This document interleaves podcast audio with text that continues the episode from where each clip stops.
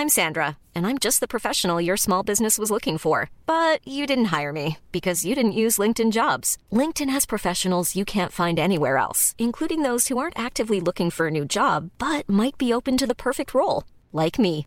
In a given month, over 70% of LinkedIn users don't visit other leading job sites. So if you're not looking on LinkedIn, you'll miss out on great candidates like Sandra. Start hiring professionals like a professional. Post your free job on linkedin.com/people today.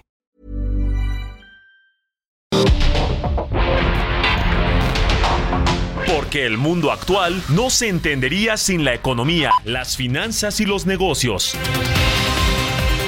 Acompaña a Mario Maldonado, el columnista de negocios más joven y objetivo del periodismo financiero en su programa. Bitácora de negocios.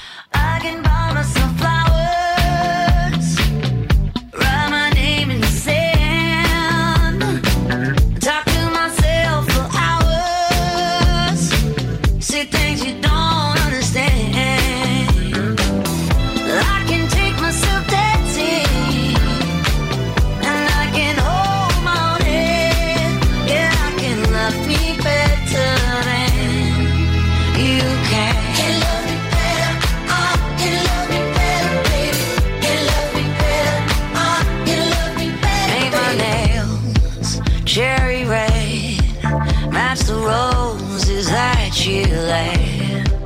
No remorse, no regret.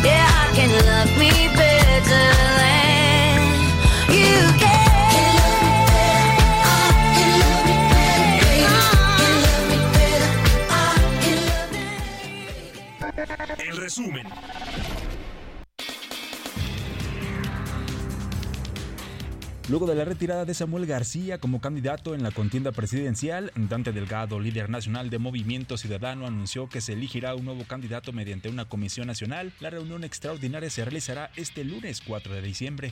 Por su parte, Samuel García expresó sus intenciones de contender por la presidencia de la República para el año 2030. Hoy les digo desde Nuevo León que el 2030 está muy cerca y ahí me van a tener y vamos a ganar y ya no nos van a poder bajar porque lo que hoy inició en todo México, esta sacudida de las juventudes, ya nadie los para. El presidente Andrés Manuel López Obrador inauguró el viernes el Aeropuerto Internacional de Tulum Felipe Carrillo Puerto como parte de la celebración de su quinto aniversario de gobierno. El general Gustavo Vallejo, comandante del Cuerpo de Ingenieros Felipe Ángeles, detalló que el aeropuerto de Tulum recién inaugurado tendrá una capacidad para atender a 5.5 millones de pasajeros anuales. Para este año se contempla un flujo que ronde los 700 mil usuarios. Luego del anuncio de elevar el salario mínimo en 20% para 2024, el sector empresarial celebró la decisión, aunque varias compañías asumen que tendrá un impacto en sus costos laborales. La mediana de los economistas consultados por el Banco de México estimó un crecimiento de 3.4% para 2023 respecto al 3.29% del mes previo, mientras que para el 2024 proyectaron una expansión del PIB de 2.1 desde el 2% anterior. El director ejecutivo de Petrobras, petrolera estatal de Brasil, informó que su país planea unirse a la Organización de Países Productores de Petróleo y sus aliados, liderada por Arabia Saudita y Rusia en enero, pero aseguró que no participarán en los límites de producción de crudo coordinados por el grupo.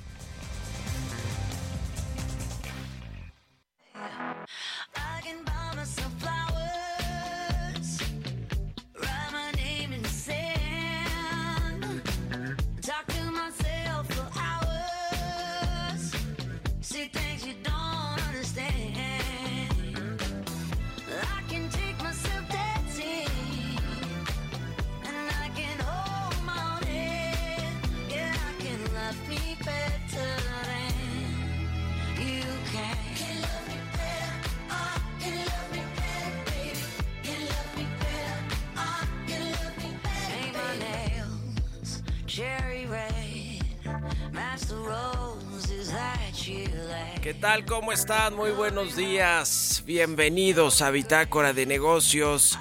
Yo soy Mario Maldonado y me da mucho gusto saludarlos en este lunes 4 de diciembre del 2023. Estamos transmitiendo en vivo como todos los días tempranito aquí en la cabina del Heraldo Radio. Muchas gracias por conectarse con nosotros, por escucharnos en estas frecuencias del 98.5 de FM en la capital del país por seguirnos también en la radio por internet en cualquier parte del mundo o en el podcast de Bitácora de Negocios.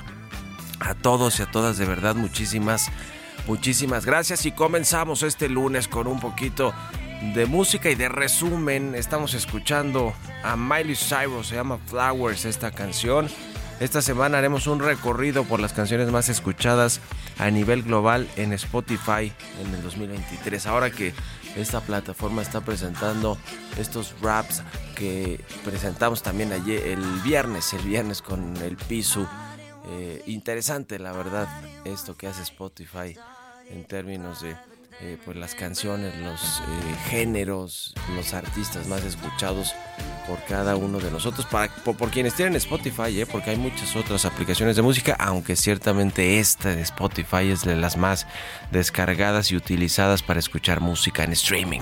Bueno, vamos a entrarle a los temas, a la información, vamos a hablar con Roberto Aguilar en unos minutos, lo más importante que está sucediendo en las bolsas y en los mercados financieros, qué pasa con eh, pues el eh, tipo de cambio y las bolsas mixtas al inicio de la intensa semana de indicadores en Estados Unidos y revive el temor geopolítico. Evergrande, el atribulado promotor inmobiliario chino, amplía el plazo para lograr reestructuración y los analistas privados ahora esperan que la economía mexicana crezca 3.4% este año, según la encuesta del Banco de México. Vamos a platicar con Mariana Campos, directora de México Evalúa, sobre los ingresos. Eh, se presentó recientemente el eh, reporte de finanzas públicas del tercer trimestre del año y bueno pues eh, a, vamos a hablar ahí del tema de cómo vinieron los ingresos del gobierno vía recaudación fiscal, ingresos petroleros y otros. Vamos a hablar de cómo va a cerrar el 2023 en términos de ingresos después de eh, pues la pandemia del COVID-19. Vamos a hablar con José Medina Mora, presidente de la Coparmex, sobre el salario mínimo que va a aumentar 20% para el próximo año, los efectos que tendrá esto para los patrones, para las micro, pequeñas y medianas empresas sobre todo. Vamos a hablar de esto y otros temas de la reforma laboral de reducir las horas a la semana de 48-40 horas que quedó en el tintero pero no está del todo muerta. Vamos a platicar de eso. Y vamos a hablar también con Patricia Terrazas, diputada del PAN, secretaria de la Comisión de Hacienda de la Cámara de Diputados sobre este informe de finanzas, sobre este informe de finanzas públicas eh, y deuda pública de Hacienda. Sobre todo vamos a poner el acento en el tema de los subejercicios de casi 280 mil millones de pesos al cierre de octubre. Le vamos a entrar a estos y otros temas hoy aquí en Bitácora de Negocios, así que quédense con nosotros de aquí hasta las 7. Vámonos al resumen, no porque ya pasó con Jesús, vámonos a otra cosa, al editorial.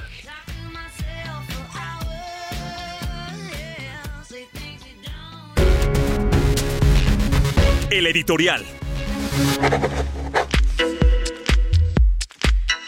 Bueno, pues hay crisis en Nuevo León, hay crisis de ingobernabilidad, crisis política, crisis institucional y yo diría que crisis en movimiento ciudadano también.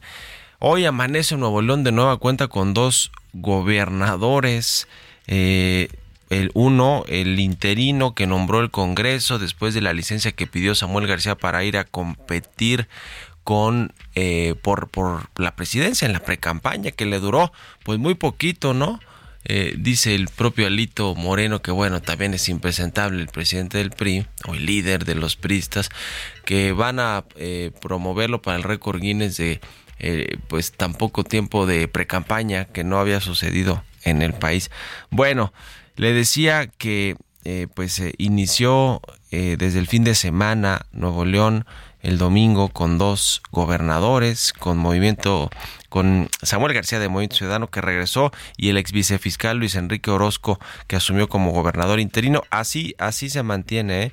Eh, ahora resulta que bueno, pues en el Congreso no le quieren eh, dar por bueno el desistimiento de la licencia que solicitó Samuel García para irse a competir por la presidencia y se va pues a quedar pues un tiempo, unos días, yo no creo que dure mucho esto, pues con este, con esta ambigüedad de lo que sucede en términos de gobierno y de gobernabilidad para Nuevo León con dos, dos, eh, dos gobernadores en turno, uno el gobernador electo constitucionalmente y popularmente que fue Samuel García y el otro el gobernador interino eh, que eh, pues seleccionó el Congreso de ese estado que tiene esa facultad constitucionalmente cuando se pide una licencia.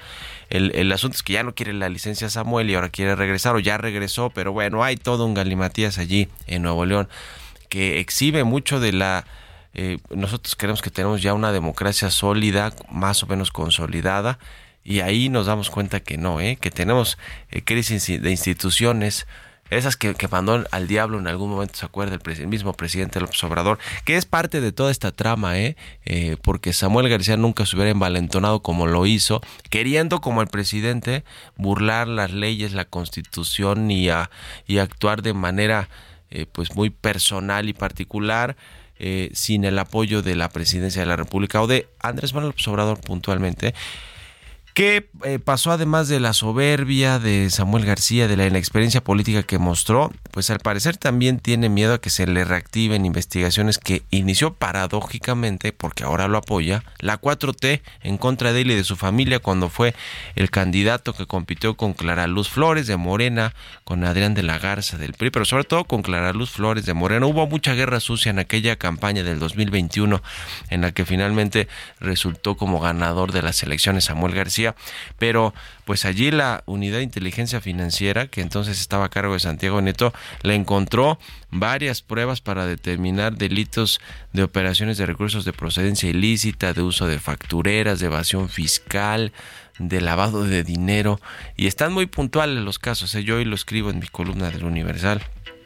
Y junto a esto, eh, es decir, ese miedo que después acusó en un video Samuel García, que más bien el PRIAN, como le llama, es eh, que lo que tiene miedo, ¿no? El tema de las acusaciones, de las carpetas, el tema de la evasión de impuestos. Bueno, pues más o menos es lo mismo que teme también Samuel García, por lo cual le apuesto que no dejó por eso, justamente por eso, el gobierno en manos de la oposición.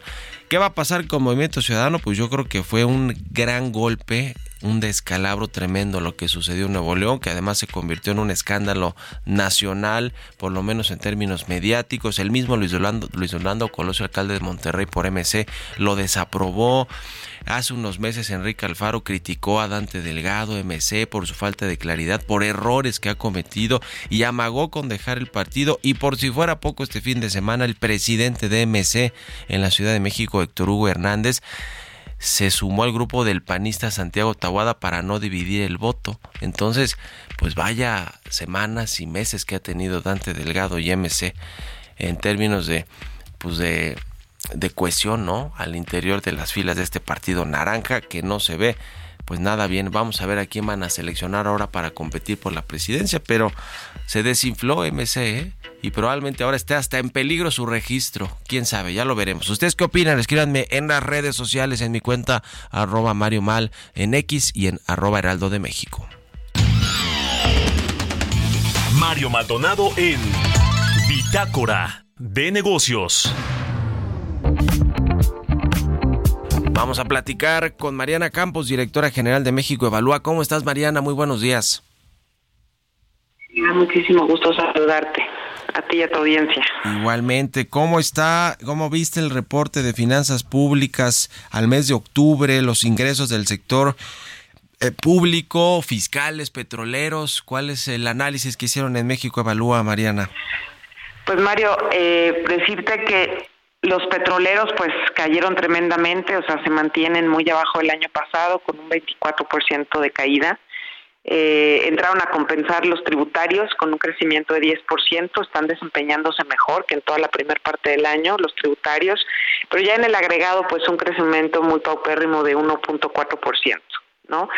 Eh, en relación al año pasado. Si lo vemos en relación al programa, pues se mantienen por debajo del, del programado, lamentablemente y esto pues lo que está haciendo es obviamente afectando eh, también el programado del gasto. El gasto, sin embargo, en relación al año pasado sí creció y esto viene un crecimiento de 5.2%, Mario, y esto viene sobre todo impulsado por el gran crecimiento que está teniendo el costo del endeudamiento.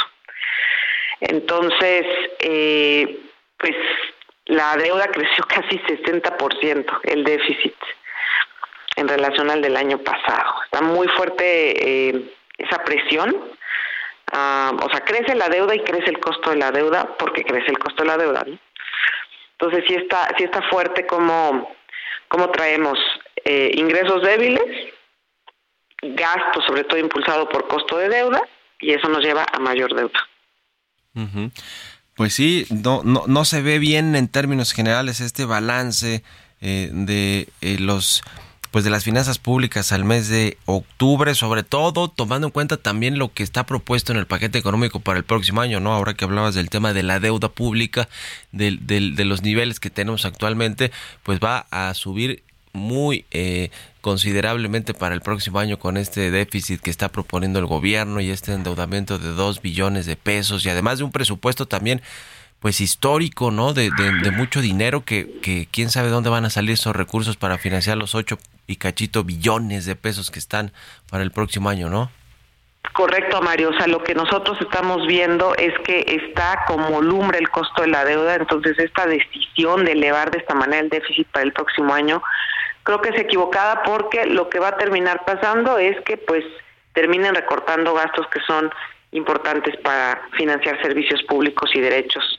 Entonces, eh, nada, nada fácil la situación. Se antoja que se va a descomponer más el próximo año y que definitivamente, si bien nos va, nos va, llegaremos a 2025 pues con una discusión forzada casi ya urgente. De, de, reforma fiscal, ¿no? O de ajustes a la miscelánea para el, para el 2025 sobre todo.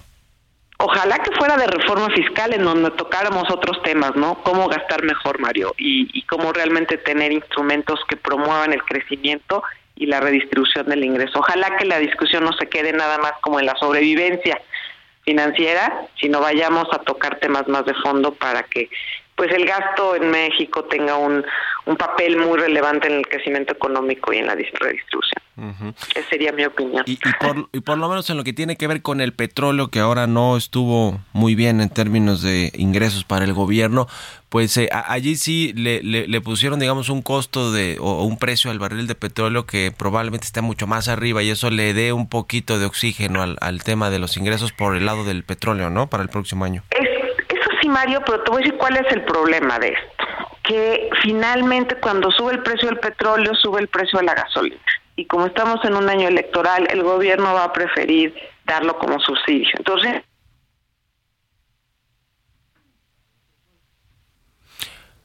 se nos fue allí Mariana Campos.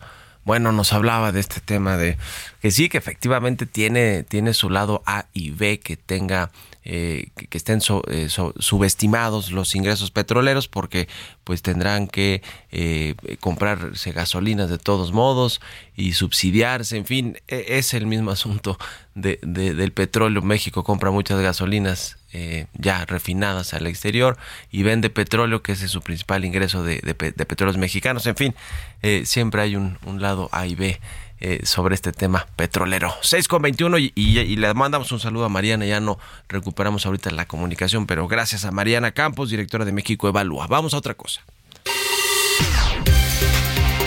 Economía y mercados.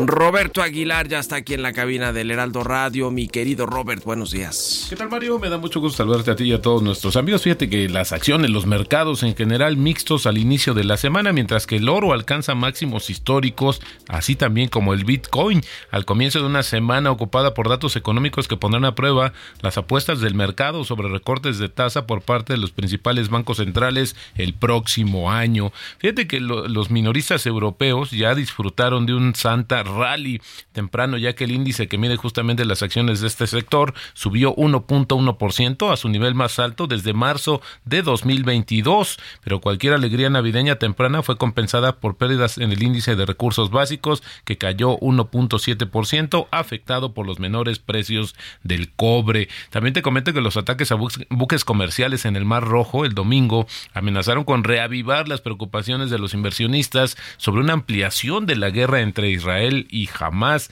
complicando potencialmente las perspectivas de un repunte que se vio en las acciones estadounidenses al alcanzar un nuevo máximo de cierre para el año justamente la semana pasada. Y bueno, lo más importante para esta semana será el informe de nóminas laborales de noviembre en Estados Unidos que se va a publicar justamente el viernes, que debe ser lo suficientemente sólido como para respaldar el escenario de un aterrizaje suave de la economía, que es la apuesta más grande que ahora se tiene, pero no tan fuerte como para amenazar la posibilidad de una flexibilización. Y bueno, también te comento que China Evergrande, este grupo inmobiliario, el más endeudado, 300 mil millones de dólares tienen pasivos, Mario, pues logró un- aplazar una audiencia judicial sobre su petición de liquidación hasta el 29 de enero, lo que le da un poco de aire para tratar justamente de buscar un tema o una salida para la reestructuración de su abultada deuda. También te comento que ju- justamente el 29 de octubre, en el aplazamiento anterior, la jueza del Tribunal Superior de Hong Kong dijo que la audiencia del lunes sería la última antes de que se tomara una decisión sobre la liquidación de Belgrande en ausencia de un plan de reestructuración concreto. Y el tipo de cambio, Mario, cotizando justamente en estos momentos en 17.25. Y bueno, sí te comentaba que también se dio a conocer ya de las últimas encuestas del Banco de México sobre expectativas y ahí ya se le subió a 3.4 la expectativa de crecimiento para el cierre de este año cuando iniciamos el año, Mario, debajo del 1%. ¿Cómo se transformó la expectativa de los analistas?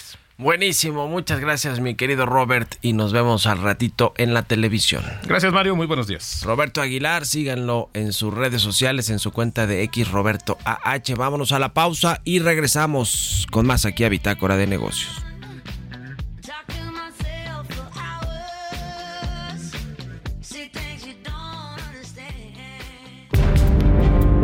En un momento continuamos con la información más relevante del mundo financiero en Bitácora de Negocios con Mario Maldonado.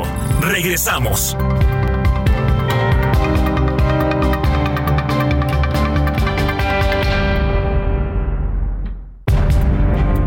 Estamos de vuelta en Bitácora de Negocios con Mario Maldonado.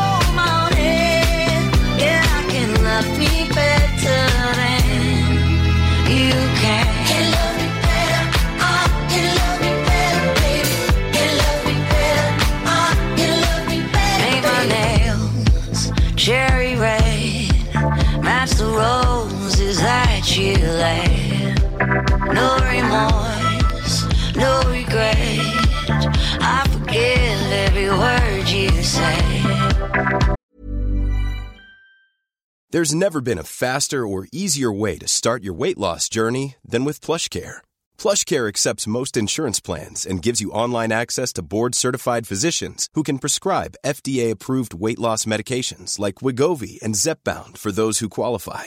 Take charge of your health and speak with a board-certified physician about a weight loss plan that's right for you. Get started today at plushcare.com slash weight loss. That's plushcare.com slash weight loss. plushcare.com slash weight loss.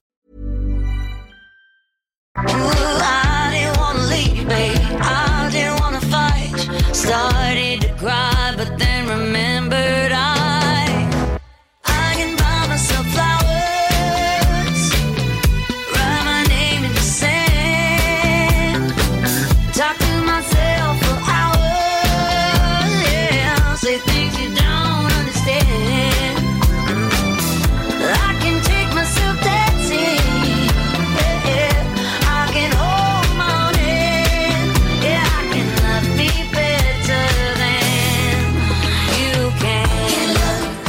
Estamos de regreso aquí en Bitácora de Negocios. Son las 6 de la mañana con 32 minutos, tiempo del centro de México.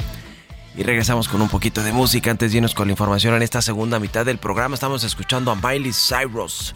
Miley Cyrus se llama Flowers esta canción. Esta semana hemos, eh, vamos a escuchar canciones de las más escuchadas a nivel global en Spotify este 2023 y es el caso de esta canción de la cantautora estadounidense Miley Cyrus que salió en enero del 2023 como sencillo de su principal eh, eh, como sencillo principal de su octavo álbum de estudio que se llama Endless Summer Vacation. Y por eso la vamos a estar escuchando aquí en el programa el resto de estos minutos que nos quedan de transmisión. Y vámonos al segundo resumen de noticias con Jesús Espinosa.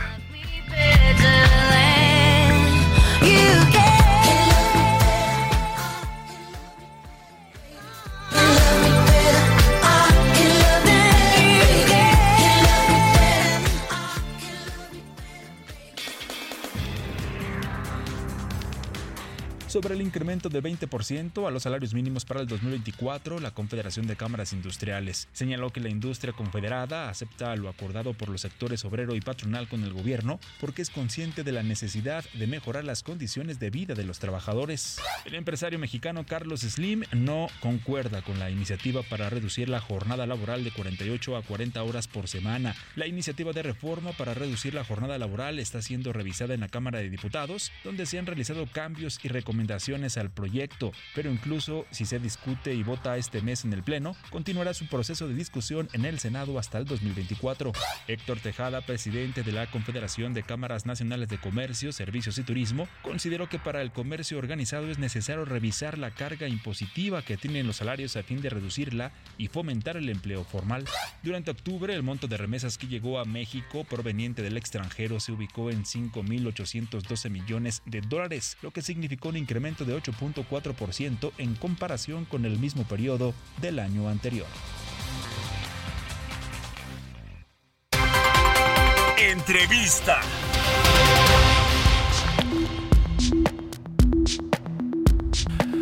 Y bien, le platicaba sobre el salario mínimo en México que aumentó 20%, por lo menos ese fue el acuerdo al que llegaron en la Comisión Nacional de Salarios Mínimos, integrada por los patrones, los empresarios, el gobierno, la Secretaría del Trabajo y los sindicatos. Las uniones de trabajadores y sindicatos acordaron que fuera de 20% para el 2024, así va a cerrar el, el, el sexenio el presidente López Obrador. Y hay que decir que efectivamente, pues sí, eh, ha, ha, tenido un incremento muy importante el salario mínimo hasta llegar el próximo año a los 249 pesos, de los 88 pesos del 2019 a eh, 249 pesos. Y bueno, tiene todo que ver, por supuesto, con los patrones eh, que eh, le han entrado al aumento salarial, sobre todo, pues hemos visto o vivimos meses muy importantes en términos de aumentos de precios, es decir, de inflación, ha venido a la baja y los salarios mínimos se mantienen en un buen nivel. Vamos a platicar de esto y otras cosas con José Medina Mora, presidente nacional de la Coparmex. ¿Cómo estás, José? Muy buenos días. Muy buenos días, Mario. Qué gusto saludarte. Igualmente, pues se pusieron de acuerdo. Los empresarios querían que fuera un aumento del orden de 13%, más o menos 12.8%. Los sindicatos querían hasta eh, 25% y quedó en 20% la negociación. Sí, bueno, primero celebrar que fue una decisión por consenso eh, en esta Comisión Nacional de Salarios Mínimos, en donde, como bien comentas, participan representantes de los sindicatos de los trabajadores, representantes de los organismos empresariales y del gobierno. Y en el ejercicio abierto, eh, la propuesta que habíamos hecho de ese 13% es lo que garantizaba que en esta administración subiera el 100% el salario mínimo. Eh, el llegar al 20% en consenso hay que celebrarlo y fue un ejercicio en donde eh, hicimos varios escenarios de cuánto teníamos que subir el salario mínimo para que este no generara inflación, pero que tampoco generara eh, informalidad, ¿no? Que son las dos variables que tenemos que cuidar. Hay que recordar, Mario, que en Coparmex desde el 2016 planteamos una nueva cultura salarial. Esto es antes de esta administración, eh, fue cuando se logró que se desindexara el salario mínimo de muchas variables que lo que generaba es que al subir el salario mínimo subían servicios y hasta créditos hipotecarios, esto generaba inflación y hacía que se perdiera el poder adquisitivo de los salarios de los trabajadores. Una vez que apareció la UMA, que el salario mínimo ya no eh, afecta a estos otros servicios, hemos podido eh, proponer aumentos al salario mínimo que nos llevan eh, primero a superar la línea del bienestar individual, es decir, que un salario mínimo le alcance a un trabajador para la canasta alimentaria y la no alimentaria. Eso ya se logró en todo el país. Nuestro siguiente objetivo, Mario, es la línea del bienestar familiar. Esto es, el INEGI nos dice que en promedio una familia tiene cuatro integrantes, de los cuales dos trabajan, pues tenemos que lograr que dos salarios mínimos alcancen para que los cuatro integrantes de esa familia tengan acceso a la canasta alimentaria y no alimentaria. Esto esperamos lograrlo para el 2026, es decir, este aumento del 20% eh, para el 2024 es parte del plan que tenemos en Coparmex para llevar el salario mínimo a la línea del bienestar familiar que como eh, te había comentado esperamos para el 2026 eh, lograrlo en todo el país. Hay que decir que ya en la zona de frontera norte ya se rebasó esta línea del bienestar familiar, ya el salario mínimo en la zona de frontera norte ya está en un 30% eh, por arriba de lo que es el salario del eh, bienestar familiar. Sin embargo, en el resto del país todavía nos hace falta. Este salario mínimo para el 2024 se posiciona como en un 86% de lo que queremos lograr para el 2026, Mario. Sí, sin duda alguna ha sido un esfuerzo muy importante de los empresarios, de los patrones, el aumento de los salarios mínimos, sobre todo de las micro y pequeñas empresas o quizá medianas empresas que son de pronto las que no tienen demasiado margen de maniobra para eh, aumentar salarios y, y bueno, pues esto también le abre la puerta a la informalidad, que esa es la realidad. Tiene efectos también el incremento en estos niveles del salario mínimo, José. Sí, exactamente esa.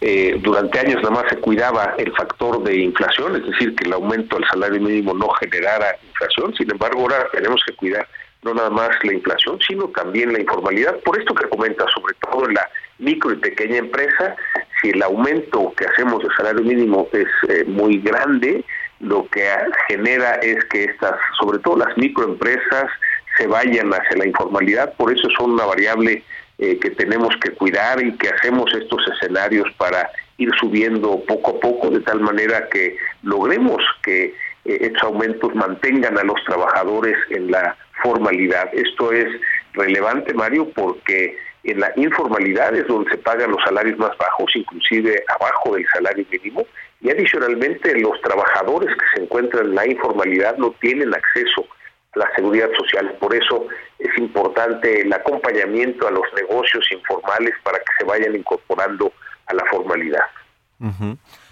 Ahora, eh, el tema de, la línea del bienestar, que eso es algo muy relevante, ustedes dicen está por ahí del 86%, falta un poquito para que este incremento de salario mínimo alcance a una familia para adquirir todos estos bienes de canasta básica que se requieren, pero lo que ustedes están eh, poniendo sobre la mesa eh, en Coparmex y como gremio de iniciativa privada, José, es que para el 2026 no solo se pueda llegar a esa línea del bienestar y que se puedan adquirir eh, los productos de la canasta básica con, los, con, con, el salario mínimo, sino que se puedan comprar dos, ¿verdad? Dos canastas de, de básicas para el 2026. Esa es la proyección.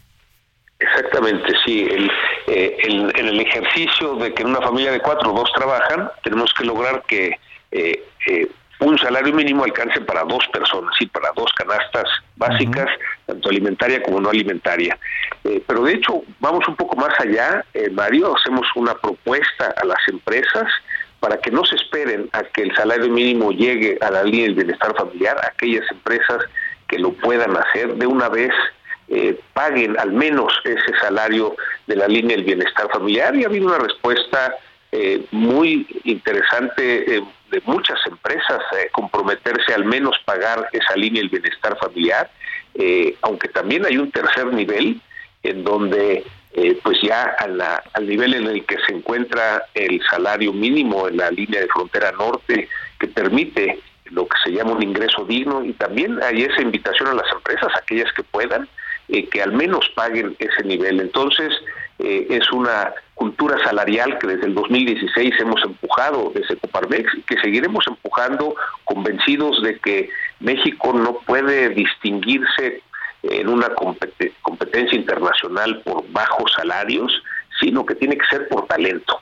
Y en ese sentido tenemos que lograr tener salarios competitivos que permitan eh, una vida digna y que invirtamos en innovación para lograr que esa ventaja competitiva como país sea por talento, por innovación y que más mexicanos tengan acceso a este nivel de, una, eh, de un ingreso digno. Ahora, el tema de la reforma laboral que pues eh, se estuvo discutiendo en comisiones, eh, no se sometió a votación en el pleno, pero está todavía, digamos, en el tintero. Hay quien dice que ya está muerta, por lo menos para esta legislatura, pero hay quienes dicen que no, que puede, que aunque le quede poco tiempo a la actual legislatura, todavía puede salir este año.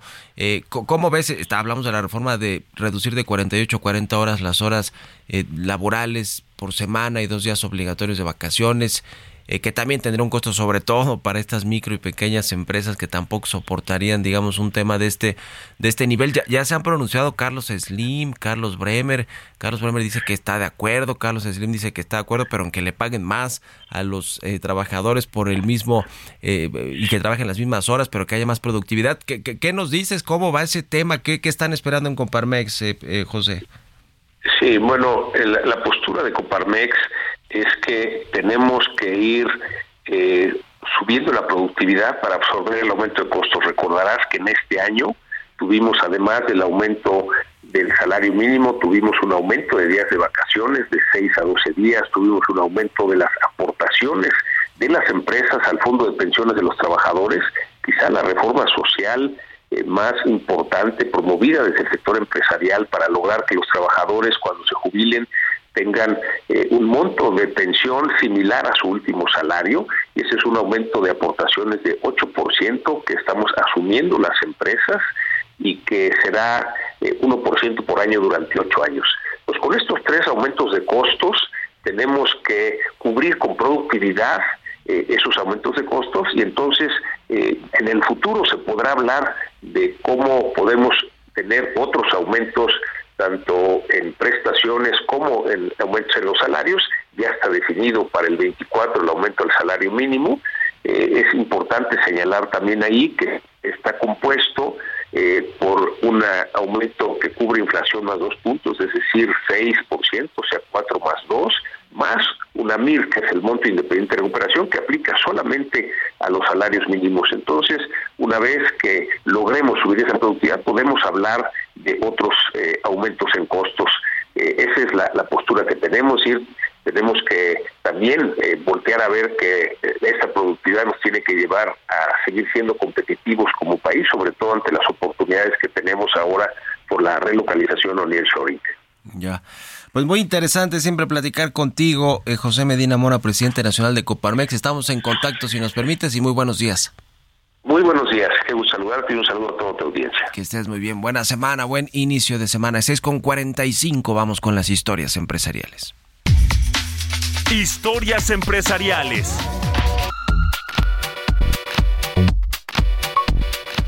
Oiga, ¿se acuerda de este tema de las plantas de Iberdrola que el gobierno mexicano le quiso comprar o le quiere comprar a Iberdrola? Ya se hizo un acuerdo en principio. El asunto es que pues no tiene dinero para tiene un- una parte del Fonadín de estos fondos eh, fideicomisos que tiene el gobierno para poder financiar este tipo de adquisiciones, pero no en la totalidad del dinero. ¿eh? Además se hizo con un esquema medio raro en, en el que la CFE pues si bien va a poder operar las plantas, no van a ser propiedad de la CFE, ni siquiera el suministro eléctrico que se generen a partir de, de lo que se de, de- lo que se produzca en estas 13 plantas de Iberdrola. Bueno, pues las Afores, como le habíamos revelado aquí en su momento, van a entrarle al quite. Le van a entrar al quite, ya lo habíamos revelado hace varios, varios días. eh, que serían ellas quien terminarían de financiar esta adquisición y una de ellas es Afores Sura que ya dijo que sí, ya levantó la mano, que quiere ver los detalles para que eh, pues eh, pueda entrarle al financiamiento de esta adquisición eh, mediante el fondo privado eh, México México Infrastructure Partners fue que se hizo toda esta operación aunque bueno pues le decía tiene que analizarse a detalle todo lo que lo que se adquirió lo que se está adquiriendo. Pero sí es una es una de varias de las afores que pueden estar finan- financiando esta operación como ya lo habíamos dicho aquí. Vamos a escuchar esta pieza que preparó mi compañera Giovanna Torres Luego de que manifestó a Foresura en financiar la compra de las 13 plantas que Iberdrola acordó vender al gobierno mediante un fondo privado, Emilio Bertrán Rodríguez, director de la administradora de fondos para el retiro, señaló para el CEO que se tiene que estar muy clara la seguridad jurídica a largo plazo y que los economics de los intermediarios que participan para la administración de este certificado de capital de desarrollo tienen que quedar muy claros también. Las pláticas de Sura han sido inicialmente con la Secretaría de Hacienda y Crédito Público, pues Bertrán Rodríguez comentó que aún no hay una fecha definida para concretar el acuerdo, ya que es un asunto con etapas legales complejas, involucran firmar un acuerdo de confidencialidad para acceder a mayor información que les permita realizar un análisis detallado.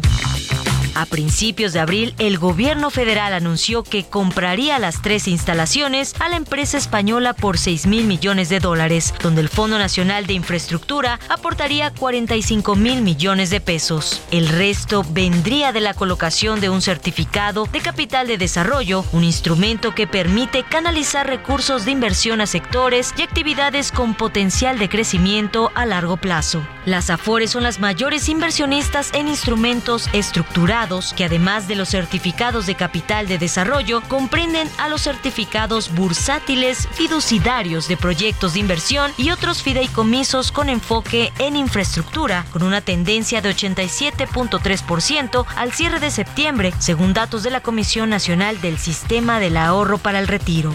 Para Bitácora de Negocios, Giovanna Torres.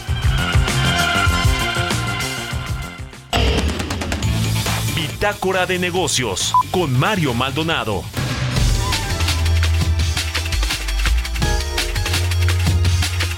Y vamos a, ya les decía, vamos a platicar con la diputada federal de Acción Nacional y secretaria de la Comisión de Hacienda de la Cámara de Diputados, Patricia Terrazas. Diputada, ¿cómo está? Muy buenos días. Hola, muy buenos días, Mario. ¿Cómo amanecieron todos? Muy buenos días a todo tu auditorio. Gracias, gracias por estos minutos para el Heraldo Radio. ¿Cómo eh, eh, pues se ve el, el tema de las finanzas públicas hacia el cierre del año? Se presentaron ya los datos a, octubre eh, en términos de ingresos, de aumento de deuda y, y sobre todo pues eh, pensando también en lo que vendrá en el 24, que hay pues todo un paquete económico muy robusto de gasto público histórico, de endeudamiento también muy alto. ¿Cómo se ve eh, el tema hasta octubre, eh, diputada?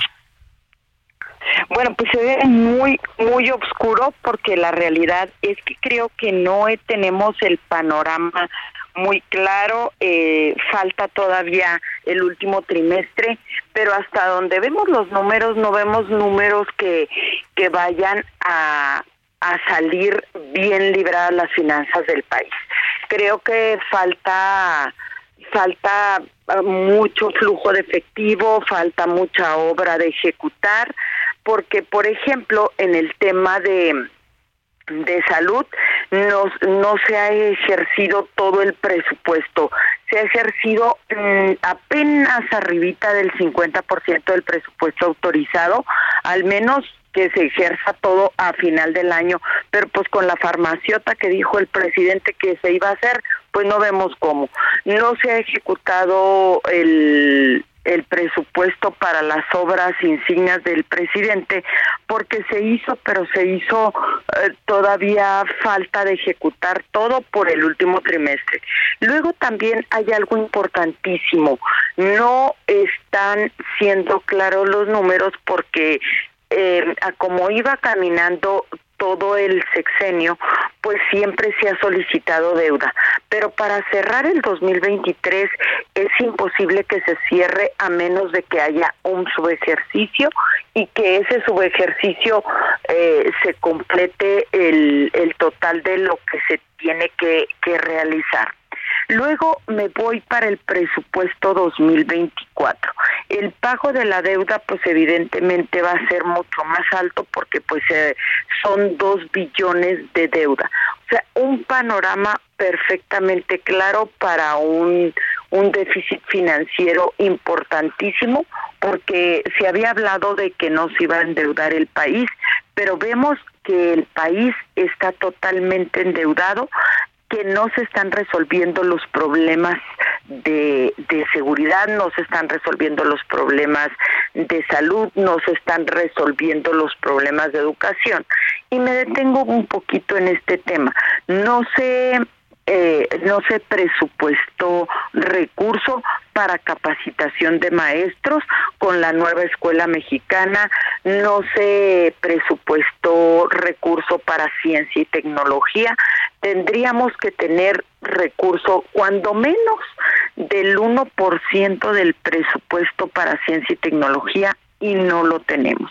Pero ¿qué sí sucedió en este presupuesto 2024?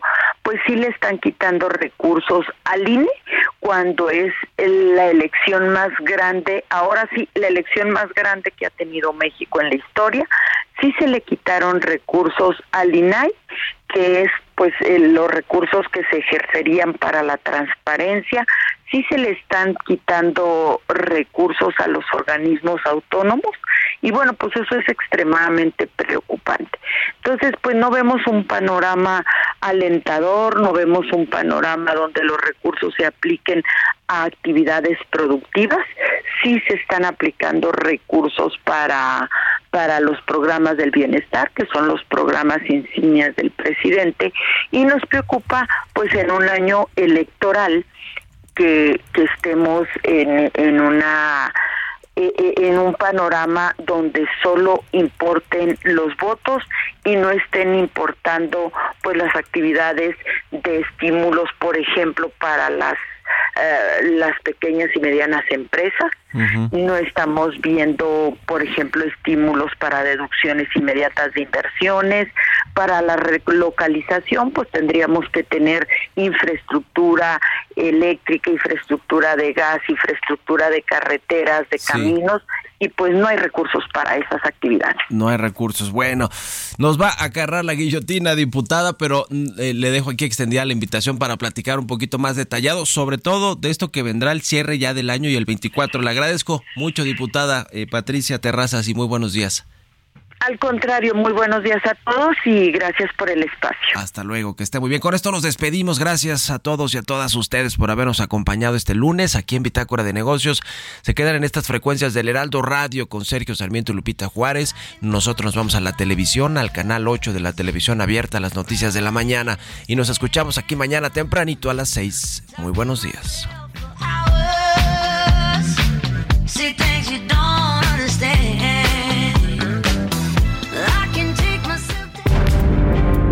Esto fue Bitácora de Negocios con Mario Maldonado.